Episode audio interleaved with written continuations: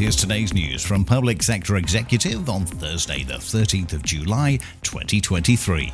Phase 3C of the Public Sector Decarbonisation Scheme has been announced. Speaking at Public Sector Executives event about decarbonisation, Salix Finance's Paul Smith outlined how the application porthole wouldn't open until the autumn. However, information is already available.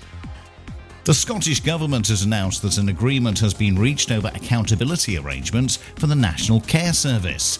Overall, legal accountability is to be shared between the Scottish Government, the NHS, and local government.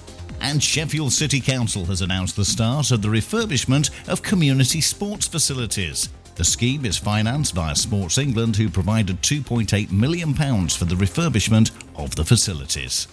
And that's the latest. Don't forget to like and subscribe to make sure you receive every new bulletin and check out our stories in full on our website, publicsectorexecutive.com.